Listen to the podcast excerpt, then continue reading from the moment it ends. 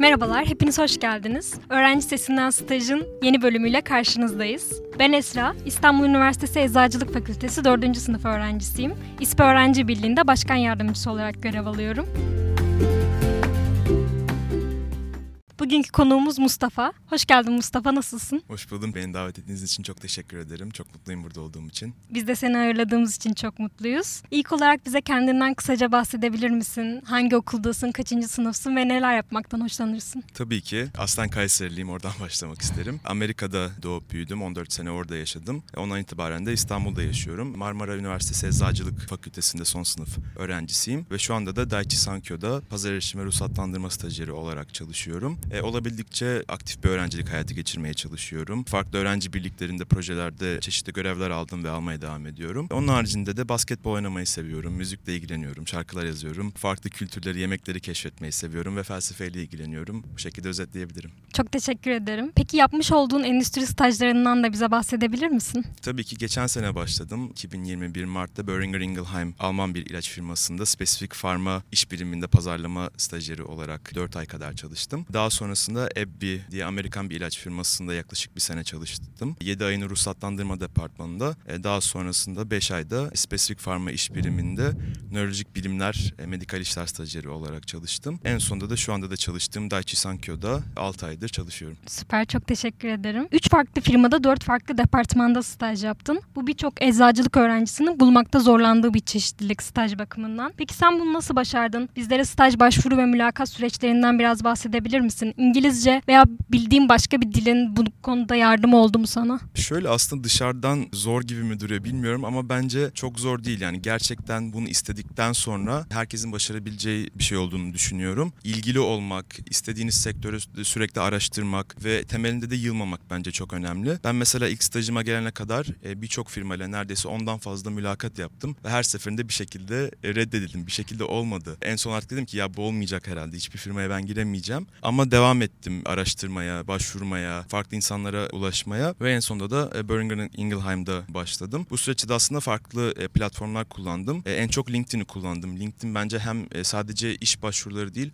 onun haricinde insanlarla tanışmak, kendinizi göstermek için çok önemli bir platform olduğunu düşünüyorum. Onun haricinde Kariyer.net, Youthhall, Talentopia gibi farklı portallar var. Onları da takip edip e, başvurmak çok önemli bence. Boehringer Ingelheim'e girerken e, de bu platformlardan birinden başvurmuştum ve beni aslında aramışlardı. CV'mi incelediklerini ve benimle görüşmek istediklerinden bahsettiler. Tek bir mülakat yaptık onlarla da aslında. İnsan kaynakları ve e, bağlı olacağım yöneticiyle bir mülakat gerçekleştirdik. Orada da aslında hani klasik mülakat sorularını sordular. Hani kendinden bahsedebilir misin, neler yapıyorsun, işte güçlü yönlerin, zayıf yönler nelerdir gibi. Ama aslında orada da temel bir e, soru vardı daha önce yürüttüğüm bir projeden bize bahsedebilir misin demişlerdi.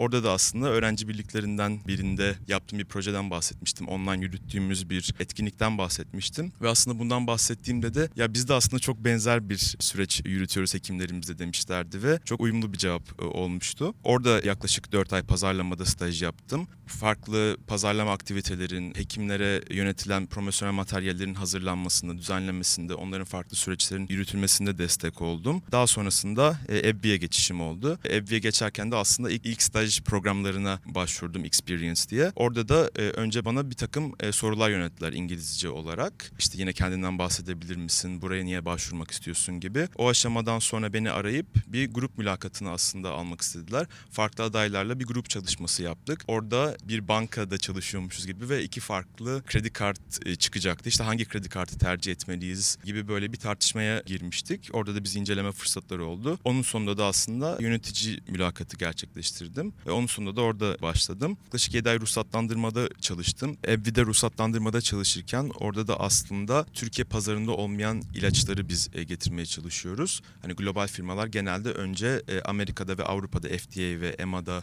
e, ilaçları onaylarını alıyorlar. Daha sonrasında bütün ülkelerde yerel otoritelerden e, ruhsat alıyorlar. Biz de burada aslında Sağlık Bakanlığı'ndan, TÇK'dan onay almak için ruhsat başvurularında e, bulunuyoruz. E, yine uluslararası bir standart olan CTD formatında bu başvuruları yapıyoruz. E, ama sadece ruhsat almakla bitmiyor bu tabii ki. Ruhsatları belli periyotlarda yenilememiz gerekiyor. Onun haricinde bu ruhsat dosyasında herhangi bir değişiklik yapılacaksa mesela ürettiğimiz ilacın fabrikası değişecekse ya da farklı bir yardımcı madde kullanılacaksa bunların hepsinin e, otoritelere bildirilmesi gerekiyor. E, çeşitli başvuruları yapılması gerekiyor. Bu gibi süreçlerde hep destekte bulundum. Onun haricinde de ilaç firmalarının birçok rakipleri oluyor. Rakiplerini de takip etmek gerekiyor. Ne zaman ruhsat alacaklar? Ruhsatlarında herhangi bir değişiklik yaptılar mı? İşte bizimle aynı indikasyondalar mı gibi öyle farklı e, takiplerimiz e, oluyordu orada. Dediğim gibi yaklaşık 7 ay çalıştım orada ve aslında bu süreçte de medikal işler tarafında çok görmek istediğimi hem kendi yöneticime söylemiştim hem insan kaynaklarına söylemiştim. Bir yandan da medikal departmandaki kişilere söylemiştim. Böyle aslında yolumu yapmıştım diyebilirim. Firmam da sağ olsun bu anlamda bana bir fırsat sunmak istedi. Daha önce aslında hiç medikal stajyer olmamıştı e, bir Türkiye'de ama böyle bir e, süreç başlatmış olduk. Orada da spesifik farm iş nörolojik bilimler alanındaydık. Parkinson'da kullanılan bir ilacımız vardı ve farklı kas iskelet bozukluklarında kullanılan başka bir ilacımız vardı. Onların da aslında pazarlamayla birlikte yapılacak bütün tanıtımlarında ve onunla birlikte pazarlamada genelde birçok hekimle aslında şey tanıtımı oluyor. Ama medikal tarafta biraz daha fikir lideri dediğimiz alanında çok uzman olan ve sözü geçen hekimlere daha fazla işbirliği yaptığımız bir departman oluyor. Onlara medikal sahadaki arkadaşlarımız sunumlar yapıyor. O sunumların hazırlanmasında, düzenlenmesine destek oluyordum ve onunla birlikte aslında kendi iç paydaşlarımızla özellikle ilaç bilmesiyle yaptığımız bütün eğitimlerin de revize edilmesinde, hazırlanmasında destek oluyordum. Buralarda aslında hep bahsettiğim gibi departmanımızın eli kolu olmaya çalışıyordum. E, burada yaklaşık bir senelik bir sürecim oldu. Ondan sonra da Daiichi Sankyo'ya bir geçişim söz konusu oldu. Onlara da yine aslında bu iş platformlarından birinden Utol'dan e, başvurmuştum. E, başvurduğumda başvurumu incelemişler ve benimle bir görüşme gerçekleştirmek istemişlerdi. Orada da aslında daha önce bir sürecimiz olmuştu onlarla geçen sene. Oradan beni hatırladıklarını söylediler ve başvurduğumda aslında çok sevindiklerini söylemişlerdi. E, önce insan kaynaklarıyla ufak bir görüşme yapmıştık. Daha sonrasında yöneticimle bir mülakat gerçekleştirmiştik. Burada da aslında kısaca şundan bahsedebilirim belki. İlk mülakatınızda yani ilk staja girmeden önce biraz daha öğrencilik tecrübelerinizden bahsetmeniz gerekiyor. Farklı öğrenci birliklerinde yaptıklarınızdan ya da onun gibi şeylerden. Ama bir staj yaptıktan sonra ikinci veya üçüncü stajınıza geçtiğinizde genellikle önceki yaptığınız stajlardan çok bahsetmenizi istiyorlar. Orada ne gibi sorumluluklar aldınız, ne gibi görevler e, yaptığınızı soruyorlar. Yabancı dil konusuna gelecek olursak burada aslında en, en önemli dil İngilizce oluyor. Çünkü uluslararası firmalar tamamen İngilizce üzerinden işliyorlar diyebilirim. Hazırlanacak bütün sunumlarda işte farklı ülkelerle, farklı e, yöneticilerle yapılacak toplantılar, sunumlar hep İngilizce şeklinde gerçekleşiyor. Ama onunla birlikte hani stajyer olduğunuzda sizden çok akıcı bir İngilizce beklenmiyor açık söylemek gerekirse. Özellikle mesela medikal departmanında çalışacaksınız. İngilizce bir literatürü okuyabilmeniz, anlayabilmeniz e, önemli oluyor. Mesela ruhsatlandırmada, pazar erişimde farklı dokümanların çevrilmesinde, çevirilerin kontrol edilmesinde belli bir beklentileri oluyor. E, görüşmelerde de aslında bazen İngilizce bir soru sorabiliyorlar ya da İngilizceniz hangi seviyede, bunu geliştirmek için neler yapıyorsunuz diye sorabiliyorlar. E, burada aslında hani İngilizceyi çok iyi bildiğiniz değil, belli bir seviyede olduğunu ve İngilizcenizi geliştirmek için çabaladığınızı e, görmek istiyorlar diyebilirim. Teşekkür ederim Mustafa. Çok açıklayıcı bir cevap oldu bizim için. Böhringer Ingelheim, Evri ve Daiichi Sankyo gibi 3 farklı global firmada staj yaptın. Bunu özellikle mi tercih ettin? Ve cevabın evetse bunun nedeni neydi? E, evet aslında hep global firmaları hedeflemiştim. Ona yönelik araştırmalar yapmıştım. O, o firmadaki çalışanları incelemiştim. Onlarla sürekli iletişime geçmiştim. Buradaki temel motivasyonum aslında şuydu. Dünya genelinde çok büyük bir etkileri olması, farklı ülkelerde ilaçları olması, farklı kültürlerden farklı insanların olması beni çok cezbediyordu. Onunla birlikte firmalar çok büyük olduğunda kurumsal yapıları da çok e, gelişmiş oluyordu. Orada da hani kurumsal hayatı daha iyi deneyimleyebileceğimi düşünüyordum. Onunla da birlikte bu kadar büyük olduktan sonra bu firmaların çok farklı fırsatları oluyor. O fırsatlar da beni e, çok çekiyordu. O yüzden belki global firmalarda belli bir süre çalıştıktan sonra yurt dışında da farklı deneyimler elde etme şansım olabilir diye de e, bu firmaları tercih etmek istedim. Çok teşekkür ederim. Sanırım hepimizin hayali böyle ileride bir sürede olsa yurt dışında böyle bir deneyim elde etmek. Diğer sorum ise staj yaptığın departmanları bize kendi açından kıyaslayarak ne gibi yetkinlikler gerektirdiğinden bahsedebilir misin? Tabii ki temelde hani kıyaslamadan önce şunu diyebilirim. E, bence stajyerken aslında en önemli şey öğrenmeye açık olabilmek, hızlı adapte olabilmek farklı işlere. Hani sürekli sorular sorarak yapılan işleri daha iyi kavramaya çalışmak. Yani olabildikçe oralardan bir şey çıkarmak. Onunla birlikte hani departmanlara geldiğimizde özellikle pazarlama ve medikale baktığımızda daha dışa dönük olan departmanlar, daha fazla dış paydaşlarla, hekimlerle e, etkileşim olan departmanlar. O yüzden böyle daha rekabetçiyseniz, daha böyle sunum yapmayı seviyorsanız, ön planda olmak istiyorsanız güzel departmanlar. Diğer taraftan da ruhsatlandırma ve pazar erişime baktığımızda aslında daha diplomatik e, departmanlar, daha çok oradaki paydaşlarınız, oradaki iletişimde olduğunuz yerler otoriteler oluyor. Sağlık Bakanlığı, Sosyal Güvenlik Kurumu gibi. Onlarla daha böyle e, profesyonel yazışmalar yapmanız gerekiyor. Farklı dosyaları, yönetmelikleri incelemeniz gerekiyor. O yüzden daha böyle teknik işlere yatkınlığınız varsa oralarda güzel departmanlar. Çok teşekkür ederim. Ben biraz da departmanın hakkında bilgi almak istiyorum aslında. Pazar erişim departmanı bir firmanın en stratejik departmanlarından biri ve gün geçtikçe de önemi artıyor. Pazar erişim departmanı peki ne yapar? Stajyer olarak senin buradaki görevlerin nelerdir? Bize bunlardan da bahsedebilir misin? E, tabii ki. Ya öncelikle şunu diyebilirim. Pazar erişim departmanının fonksiyonu e, ülkeden ülkeye çok değişebiliyor. Çünkü her ülkenin farklı bir sağlık sistemi var, farklı dinamikleri var. E, onlara göre e, ayak uydurmaya çalışıyorlar tabii. Türkiye için duruma baktığımızda temelde ruhsat alan ya da ruhsat sürecinde e, olan ürünlerin e, ilgili otoriteler tarafından özellikle fiyatlandırılması ve geri ödeme kapsamına girmesi için yapılan mücadelelerdir. E, Türkiye'de de bu Sosyal Güvenlik Kurumu oluyor. Temelde her ilacın sağlık sistemine yük olduğu bir maliyeti var ve diğer bir yandan da belli bir etkiliği var. Yani burada hastanın yaşam kalitesini arttıran. Bir hastalık için altın standart olan bir ilaç oluyor. En maliyet etkin olan bir ilaç oluyor ve siz bu hastalık için yeni bir ilaç getireceksiniz. Bir değişiklik yapacaksanız ya bu altın standart olan ilaçtan daha etkili olmalı ya da daha ucuz olmalı. Her ikisi ise zaten uçar gidersiniz. Ama her ikisi de değilse zaten hiçbir şansınız yok. O yüzden buradaki kritik iş bahsettiğim gibi ilacınızın maliyet etkin olduğunu kanıtlayabilmek.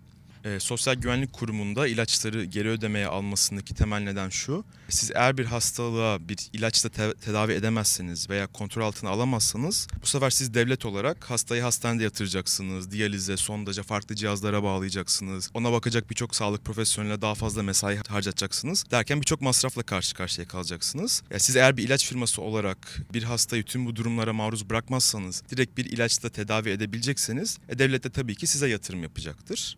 Firmaların buradaki yaptığı işe daha detaylı olarak geleceksek, ürün portföyleri ve pipeline'ları yani daha ruhsatlanmamış olan ürünlerine göre de dinamikleri çok değişiyor. Ee, mesela bizim firmamızın şu anda onkoloji alanında beklediği çok kritik ilaçları var. Biz de departman olarak aslında bu ürünlerin Türkiye'ye en hızlı ve en efektif şeklinde gelmesi için e, uğraşıyoruz. Yani hem devlet hem hastalar hem de firmamız için en iyi fiyatta ve en iyi geri ödeme kapsamında olması için çeşitli çalışmalar yapıyoruz, çeşitli analizler yapıyoruz. İlaç firmalarında rekabet durumlu olduğu için gizlilik önemli bir husus ve bu yüzden çok fazla detaya girmeyeceğim. Ama temelde Türkiye ilaç pazarına bakıp e, hangi ilaçların ne gibi zamanlarda, hangi koşullarda e, ruhsatlandırıldığını ve geri ödemeye alındığını e, analiz ediyoruz. Farklı parametreleri takip ediyoruz ve bununla birlikte kendi ürünlerimiz için nasıl bir strateji oluşturabiliriz diye bakıyoruz. Ben de aslında tüm bu süreçlerde departmana destek oluyorum. Ya olabildikçe departmanın eli kolu olmaya çalışıyorum. Oradan oraya koşuyorum. Ona herkese farklı konularda yardımcı olmaya çalışıyorum. Tamamdır. Çok teşekkür ederim. Peki Daiichi Sankyo'da nasıl bir çalışma ortamı var?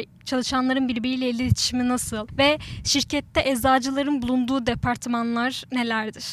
Tabii e, Daiichi Sankyo aslında globalde çok büyük bir firma ve Türkiye'de de aslında ticari açıdan büyük bir firma.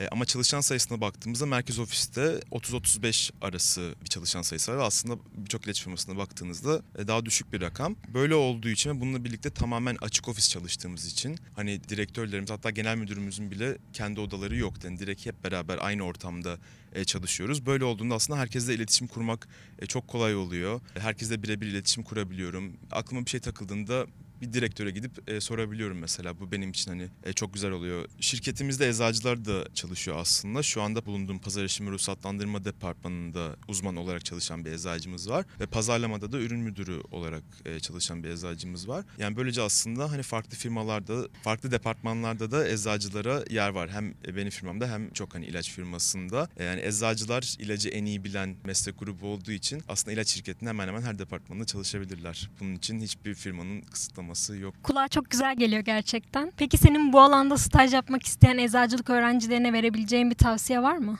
Yine belki kendimi tekrarlamış olacağım ama dediğim gibi bence gerçekten önemli şey istekli olmak, öğrenmeye açık olmak ve yılmamak. Çünkü aslında hani görüşme sürecinden itibaren insanların en çok görmek istediği şey sizin gözlerinizin parlaması. Gerçekten hani bu alanı araştırmış olduğunuzu görmek istiyorlar, ilgili olduğunuzu görmek istiyorlar, öğrenmeye açık olduğunuzu görmek istiyorlar. Staj yaparken de bence sürekli farklı süreçlerde yer almayı istemek, bunu talep etmek, sürekli sorular sormak, sürekli farklı departmanlarla da konuşarak orada da belki e, farklı şeyler öğrenmeye e, çalışmak diyebilirim. Yani öğrenmek, öğrenmek diyebilirim. Çok teşekkür ederim. Peki stajların süresince keşke daha çok üzerine düşseydim dediğim bir alan var mı? Kişisel gelişimimiz açısından sana farklılık kazandıran bir yer oldu mu bu noktada?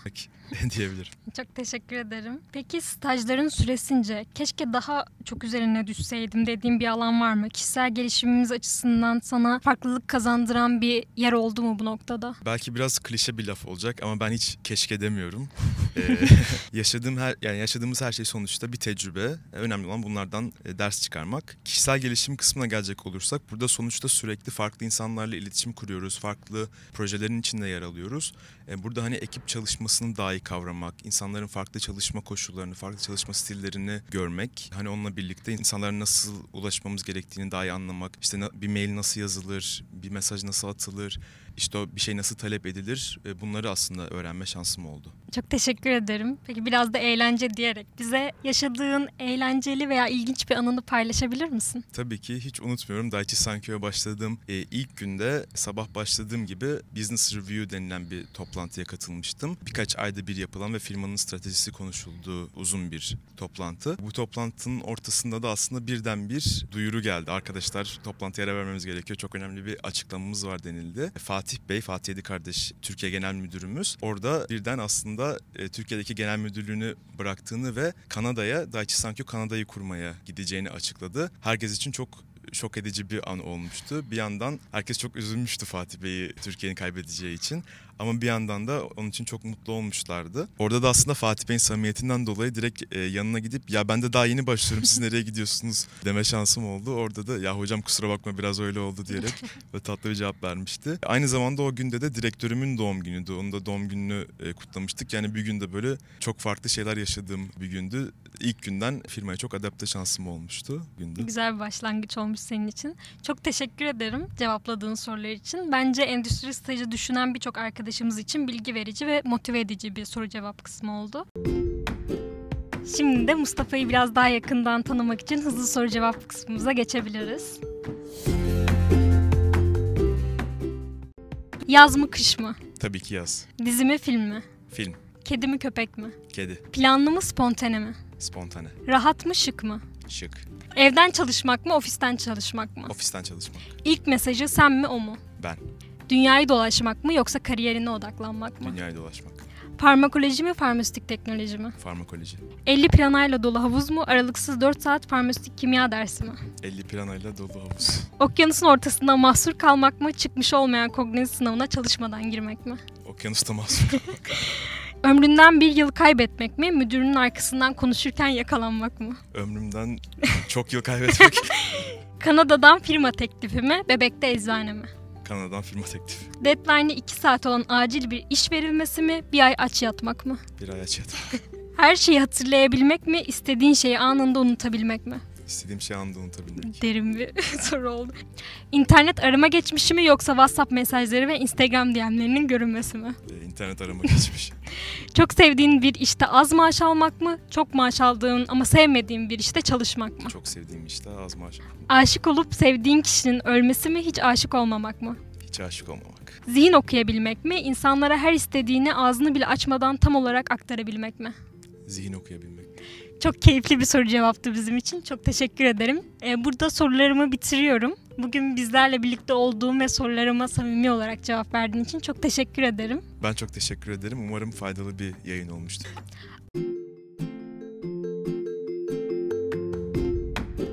Arkadaşlar bugün Mustafa Bacıoğlu bizlerle birlikteydi. Gelecek podcastlerimiz için bizleri takipte kalın.